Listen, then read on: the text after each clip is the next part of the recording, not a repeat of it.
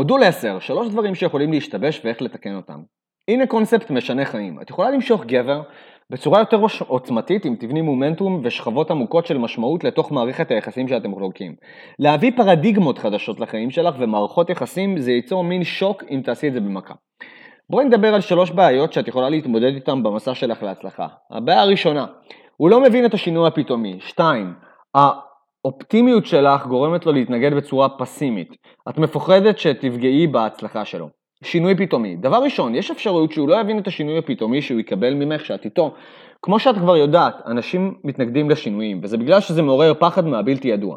כתוצאה, אנשים שאוהבים אותנו הכי הרבה, לפעמים מחבלים בשינוי החיובי אצלנו שהוא קורה וזה עושה אותם לחוצים. הנה דוגמה, אודליה גדלה בקיבוץ בצפון. אודליה מצאה שלחיות בעיר גרם לה לשנות איך שהיא רוצה לראות הרבה יותר ממה שהיא חשבה, והיא מחליטה להרזות. משנה את המלתחה, מתנהגת בצורה יותר בטוחה, היא מבקרת בבית באיזה סופש, ואחד החברים שלה מנסה להחזיר אותה למציאות, כמובן בגרשיים, ואת יכולה להגיד שהחברים שלה מקנים, אבל המציאות שהם לא רגילים לגרסה החדשה שלה, אז הם מתנגדים לשינוי. הרבה מאיתנו מתקפלים שאנחנו נחשפים ללחץ חברתי, אנחנו רוצים להיות נורמליים כדי להימנע מתנגדות של משפחה וחברים. אבל את לא תתקפלי, כי משהו מעניין קורה פה. החברים שלך יתרגלו אלייך בסוף, ואם תשתני בחזרה הם ישאלו מה קרה וירגישו לא בנוח.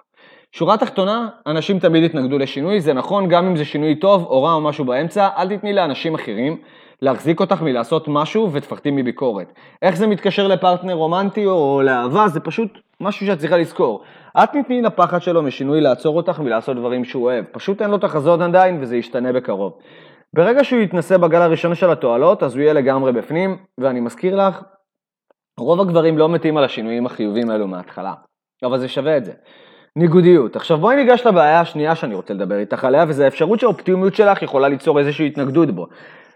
אוקיי? לכדור הארץ יש קוטב צפוני וקוטב דרומי, ושניהם בצדדים שונים על כדור הארץ. עכשיו, בבריאות הנפשית, המוצג הזה נקרא הפרעה דו-קוטבית, והפרעה דו-קוטבית זה מצב שמצבי הרוח של אדם יכולים לזוז ממשהו מאוד קיצוני, כמו אנרגיה מטורפת, לקיצון השני, שזה התנגדות ואיבוד אנרגיה. אבל בגלל שאנחנו בקונטקסט של שיחה, אנחנו מדברים על קוטביות בין שני אנשים.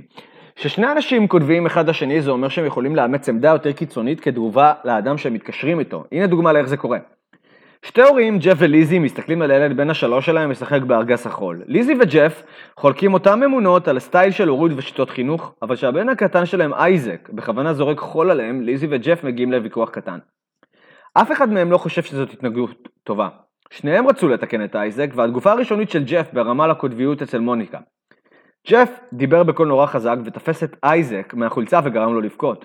ליזי חושבת שג'ף הגזים בתגובה שלו ונהיה דרמטי מדי, הוא רק שיחק, אין צורך להתייחס אליו ככה. למרבה הצער, התגובה של ליזי גרמה לקוטביות אצל ג'ק שהוא מגן על העמדה שלו. וכמה רגעים לפני שהוא הסכים איתה, אבל זאת הדרך שקוטביות עובדת, הוא הגיב, את רוצה להיות זאת שמסבירה להורים למה הוא זורק חול על העיניים שלהם ולמה הם צריכים טיול לרופא עיניים, אנחנו חייבים לחסל את זה מראש ולהפחיד אותו כדי שהוא לא יעשה את זה. האמת היא ש-שישים שניות מוקדם יותר, ג'ף לא היה בעד להפחיד את הבן שלו, אבל הקוטביות נגרמה בגלל היבט דרסטי מול הפרטנר שלו, אחרת הוא לא נוקט בעמדה הזאת. אתם יכולים לדמיין את התגובה של ליזי, אתה לגמרי מגוחך ג'ף, גרגר של חול לא יביא אותם לרופא עיניים, אתה קצת הגזמת עם העונש שלך, הוא רק שיחק. בזמן שליזי כן הייתה נותנת לו עונש בעצמה, אם ג'ף לא היה בסביבה, האינטראקציה שלה עם ג'ף עכשיו נכנסה לקוטביות, והיא טוענת שלא צריך עונש, ככה קוטביות עובדת. אוקיי, בוא נחזור לדיון על איך ניגודיות יכולה לגרום חיבור אם את מטמיעה את שיטת המומנטות. פתאום את תהיה יותר אופטימית על מה ששניכם יכולים להגשים ביחד. תומכים אחד בשני במרדף אחרי כאב וממש רצים אחרי החיים ברעב. האופטימיזם שלך יכול לגרום לתגובה קוטבית שבה הוא מנסה לאזן את ההשקפה שלך קצת יותר מהצד השלילי. אם זה קורה אל תלחצי, הכל בסדר, זה תגובה טבעית של אנשים שהאיזון שלהם משתנה. מה צריך לעשות אם הוא נהיה שלילי, האם לוותר? לא. התפקיד שלך הוא להבין את האמת מאחורי המילים שלך וללחוץ את זה למטרה שלך. אם תביני את האמת על איזון הפרספקטיבה שלו, זה יגרום לו לרדת מהקוטביות שלו, וככל שאתה מסכים יותר עם השקפה של מישהו, אתה נהיה פחות קוטבי ככה. לדוגמה, אם היה אומר, אני אוהב את הרעיון שאנחנו עובדים ביחד כדי ליהנות יותר מהזמן החופשי שלנו, אבל אני חושב שאת לא ריאליסטית, לשנינו יש קריירות עסוקות, ואנחנו לא יכולים לשכוח מזה בגלל שאנחנו רוצים שיהיה לנו זמן טוב. את צריכה להגיב משהו כזה. כן, אני יודעת שאתה צודק לגבי זה, זה פשוט המציאות, זה הסיטואציה, עדיין זה יעשה אותי שמחה אם נשיג את המטרה שלנו. מה אתה אומר? האם תנסה איתי אפילו שלא נעשה שינויים דרסטיים? הסוג התגובה הזאת תעבור את הצורך שלו לאזן אותך, והוא יראה שהוא לא צריך להתווכח עם הצד השני. כתוצאה מכך הוא יהיה יותר פתוח ויזוז יותר רגשית על ידי התשוקות שיושבות לו בלב ובנשמה. בואי נבחן את המקסום השלישי לשינוי, וזה נקרא חבלה. שאולי אתה תעשי את ההצלחה שלו. אני יודע, אתה אף פעם לא תעשי את זה נכון, אבל אנשים עושים. תני לי להראות לך למה זה קורה, כדי שתוכלי להימנע מזה לקרות לך. כשאת והפרטנר שלך מתחילים להשתמש ברעיונות מהקורס הזה, את פתאום תרגישי שאת מאבדת אחיזה בקרקע. קרקע, הרבה רוטיניות איטיות, מונוטניות, ופתאום יעיפו ממערכות היחסים שלך, יחלפו במערבולת של מיניות ואינטימיות מוגברת. בגלל שהדרך ששיטת המומנטות היא משחררת אנרגיה, ואת תקבלי יותר אנרגיה ממה שהיית רגילה. זה יכול לגרום לך להרגיש מפוחדת באותה הדרך שאת מפחדת ברגע שאת מסתובבת ורואה כמה גבוה עלית על, שטיפ, על הר שטיפסת. אותו דבר קורה אם פתאום הגעת לשלב חדש של הצלחה כלכלית. כמה פוגעים בהרגשה של אשמה או פחד או עיבוד. זה גורם להם להתקבות. שסוג הרגשות האלו עולה, התפקיד שלך הוא לקבל אותם כתגובות נורמליות. בעבר בזבזת הרבה אנרגיות במהלך הזמן הפנוי שלך, מה שאומר שהבאת את עצמך למשבר אנרגיה אחרי שהאנרגיה שלך ירדה, אבל בגלל זה היית חיה במטוס עם אנרגיה נמוכה בלי היכולת ללחוץ על מומנטום. באופן דומה, לפס לגבעים חדשים של מערכת יחסים מסמן כמשהו מזויף או משהו שאי אפשר לתת בו אמון. זה בגלל שהדרך הישנה של לעשות דברים, השינויים הפתאומיים האלו הם לא מוסברים, ולכן זה משהו שצריך לגשת אליו בצורה סקפטית. התפקיד שלך הוא להזכיר לעצמך שאותות האזהרה האלו הם תוכנה שיצא מתוקף. על ידי כך, את תקלי על החרדה שלך באופן אוטומטי, וזה יעזור לך לתפקד מחדש ולענות מהיכולת החדשה שלך להאיץ את המומנטום במערכת היחסים. עכשיו שכיסית כמה מהדברים שיכולים להיות בדרך שלך, בואי נפנה תשומת הלב שלנו ונגלגל את הכדור. יש טריק פסיכולוגי פשוט שאני רוצה להראות לך, וזה דרך להטמיע את שיטת המומנטום. טכניקת הרגל בדלת כדי לגרום לדברים להתגלגל. כשנתחיל עם שיטת המומנטום, אתה תביני את העיקרון הזה בפסיכולוגיה אנושית ומוטיבציה, זה שיטת הרגל בדלת. השם הזה מגיע ממטאפורה ויזואלית שאת שמה את הרגל שלך בדלת ברגע שאת מנסה לקבל כניסה לחדר. ברגע ש... שיש לך את הדלת בחדר או בדלת, זה הרבה יותר קל להיכנס ככה. אז דבר ראשון, תני לי לתת לך דוגמה של הטכניקה בפעולה.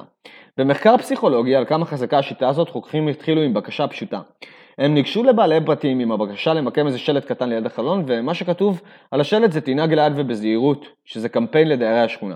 כמובן שהחוקרים לא סיפרו לבעלי בתים שזה מחקר, הם פשוט ביקשו טובה, למקם שלט קטן ליד החלון.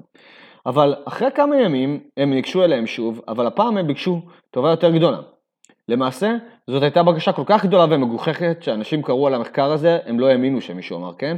החוקרים שאלו את בעלי הבתים להראות להם שלט ממש גדול מול הכביש, השלט היה עם צבעים מכוערים, שתי פוסטים מעץ גדול שמחזיק את זה, והיה כתוב תנהג בזהירות באותיות מודגשות. שבעים ושש מהאנשים שהסכימו לשלט הקטן, הסכימו לשלט הגדול, וזה יותר משלוש מתוך ארבע אנשים, וזה בהשוואה ל-שבע עשרה אחוז מהאנשים שהסכימו לשלט הגדול, אם לא היו מבקשים מהם את השלט הקטן לפני. מה שאומר, שאם את מסכ... משיגה את ההסכמה של מישהו למשהו קטן, זה יגרום להם להסכים על משהו יותר גדול. אז איך את מיישמת את זה בצורה פרקטית למערכת היחסים שלך? תקרימי לגבר שלך להסכים על משהו קטן לפני שאת מבקשת משהו ענקי. אות אני חייב לך. מסיבה כלשהי אנשים מרגישים כאילו הם חייבים משהו לאנשים אחרים, אז אם את אדם שמסכים למשהו קטן, הם מרגישו שהם צריכים גם להסכים למשהו גדול. לדוגמה, יעקב, אתה נראה כמו אדם שרוצה לחיות את החיים במלואה, מאשר להחזיק את עצמו אחורה ולעשות מה שכולם עושים. האם היית אומר שזה נכון? רוב האנשים יסכימו עם זה בגלל שזה מחמיא. ברגע שהוא אומר לך כן, אתה תוכל לבקש ממנו משהו קטן ואז משהו גדול. הנה אתגר שאתה יכול לשאול אותו לקחת. אוקיי, אז יעקב, תנסה לבוא עם רעיון הרפתקני, דייט, איזה פעילות ששנינו בדרך כלל לא עושים. המטרה היא לחשוב על רעיון יותר טוב במסגרת הזמן. אז אם הבקשה הראשונית שלו תגרום לו להגיד כן, ואז הוא יאשר את ההתחייבות שלו כאדם הרפתקני, ובאופן טבעי זה משהו שהוא רוצה כגבר גם ככה. ברגע שהוא מסכים לזה, זה מחסל כל התנגדות שיוכל לבוא איתה מסיבות רנדומליות. ואז תבקשים משהו גדול יותר, תבקשים ממנו תכנן משהו הרפתקני, או לבוא עם רעיון. גם אם הוא זורק את הכדור באתגר הזה, את עדיין תחשבי על רעיון. ואז הוא יסכים לרעיון הזה אם הוא לא יבוא עם משהו טוב יותר. מזל טוב, השלמת את חלק אחד של התמצאות במערכת יחסים, וזה החלק התיאורטי. עכשיו, זה הזמן להשחיש את השחיש... זה הזמן להשחיז את הכישורים שלך ולהטמיע את האותות של האובססיה הסודית שלך. ועל זה נדבר בחלק הבא.